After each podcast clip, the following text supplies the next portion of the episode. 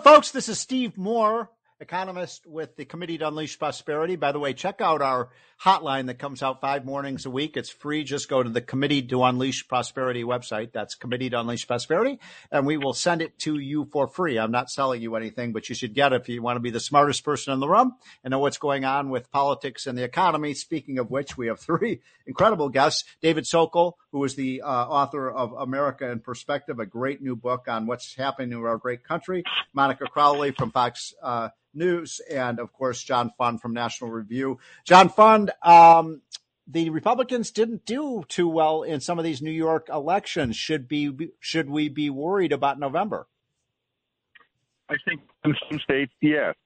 I think if you look at the pattern of all the special elections that have taken place since the Supreme Court decision on Roe v. Wade, mm-hmm. they've all taken place in affluent, highly college educated right. um, white communities.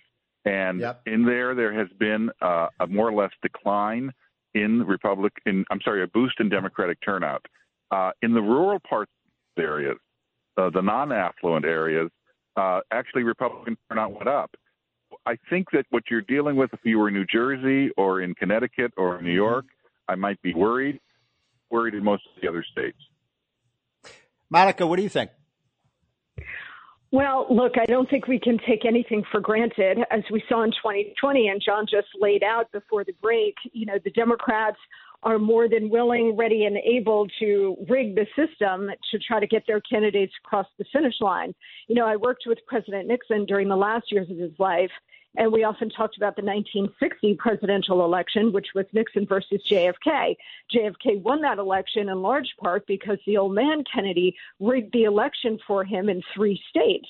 So, my mm-hmm. point being that the Democrats have elevated election fraud and these kinds of machinations for decades into an art and a science.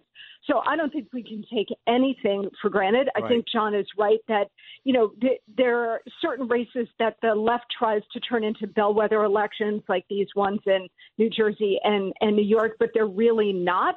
But that doesn't mean that we can't let our guard down. I mean, we do take a yeah. look at at the wins, the prevailing political wins, and it does look very favorable uh, for mm-hmm. Republicans to certainly take the House. Senate might be a, a dicier proposition, but we we need all hands on deck out there in terms of election integrity. Volunteer your services to be an election observer. If you're an attorney, volunteer your services. If there are legal challenges as we head into this election and then afterwards, do yeah. whatever you can in your own community to make sure that these yes. elections are safe and secure. And then, of course, you know, we've got to fight for every single vote. Every vote. You know, I live in Montgomery County, Maryland, and we had a, our county executive primary uh, that was held, I think it was two weeks ago. They still haven't determined the winner.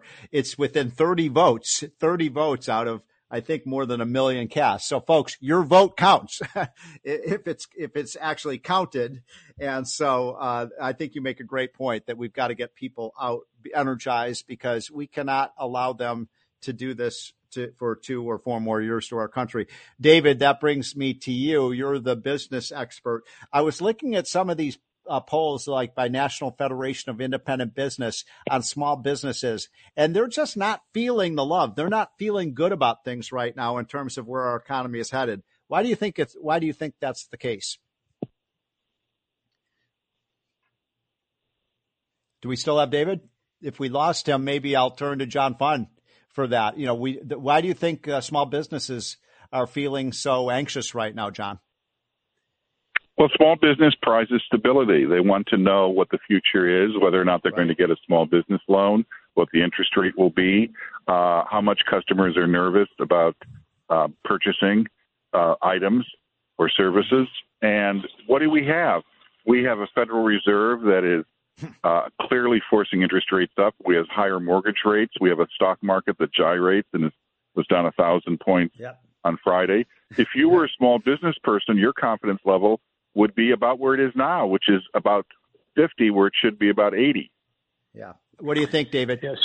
Yeah, Steve, I think I think when you add to that this insane lack of, of true energy policy and what that's ah. doing to, to costs for small businesses, and people haven't seen anything yet. I mean, if you look at what natural gas prices are, are at today and ah. what they're looking at to be this winter, Yep. Um, you know, you're talking about a doubling and tripling, and you know, look in the UK. I mean, here's a simple example, yep. and, and energy is the lifeblood of business. In the UK, in April, raised their electric rates 54 percent. They just Ofgem, the regulator in the UK, just announced yesterday that they expect an 80 percent further increase oh, this yes. fall. And you know, uh, Monica. Uh, it was a great point, David. Sorry to cut you off. We're just uh, coming to the end here, but I think Monica, this energy issue, David is so right. This is an issue where I cannot believe how much Joe Biden has screwed up our energy policy. And David's also right that we're looking at people paying double or even triple their utility costs this fall and winter in terms of home heating and electric power because Joe Biden has essentially declared war on American energy, whereas the president you and I work for, Donald Trump, basically wanted to make America energy dominant. Yeah, and he Donald Trump actually got the United States to energy right. independence for the first time right. in our in our history. It was an extraordinary achievement. He gets no right. credit for that, as usual. Um, look, everybody needs to understand. You know, Steve, you mentioned the additional costs this fall and winter to heat your home that's on top of the raging inflation that we already are experiencing in right. every other sector. But energy is built into everything we consume and use in this country. So, of course, prices are sky high. But everybody needs to understand that the reason the Biden administration and the left continue to attack energy is not so much about climate change or the environment, although they might have some top line concerns about, about that the real mission here is to fundamentally transform the U.S. economy yes. away from economic freedom and toward this more collectivist Marxist kind of model. The energy sector is the biggest lever available to them in order to effectuate that. So that's why they continue to have it under attack mm-hmm. under the guise of oh, green energy, and we're concerned about uh, the birds and, and clean water. Well, we're all concerned about that, but there are ways of doing it that's not just a fundamental re-engineering of the entire U.S. economy. But that's what their their eyes are on that prize, and that's what all of this is about. Yeah, I think that's exactly right. And by the way, the three biggest winners from this, folks, uh, and pay close attention because I call these countries the new axis of evil. Uh, China, Russia, and Iran. They're the big winners from Biden's incredibly incompetent uh, energy policy. We've got about a minute and a half left, John Fund. You are from California. California is abolishing cars. California claims that it will end the sales of gas powered vehicles by 2035. Steve, you and I both know, I think your audience knows, this is not going to happen. This is virtue signaling at a statewide 40 million population level. Uh, Washington State just joined them this morning. Uh, it's oh, not going to happen. It's not going to happen. I don't know, John. I, these people are no, no, so the, crazy. The minerals, no, no, no. The, min, the minerals and the and the battery components that they need, which are almost all manufactured overseas, are not going to be sufficient to drive the demand for electric cars even if yeah. they play King Canute, they're commanding the waves to recede. It will be rolled back. It will not happen, but it's going to, there's going to be a lot of pain and wasted money along the way. Well, Monica, I'll let you have the last word here, but these people are so crazy. Maybe they just don't want people in cars. Well, that's exactly right. They want to restrict your mobility. They want you staying right. in one place, no cars, no air travel. Again, this is all part of the great reset to keep everybody under their jacket. All right. Well, Thank you, Monica. That's Monica Crowley from Fox News, John Fund from National Review, and David Sokol get his new book, American Perspective. This is the Larry Kudlow Show on WABC.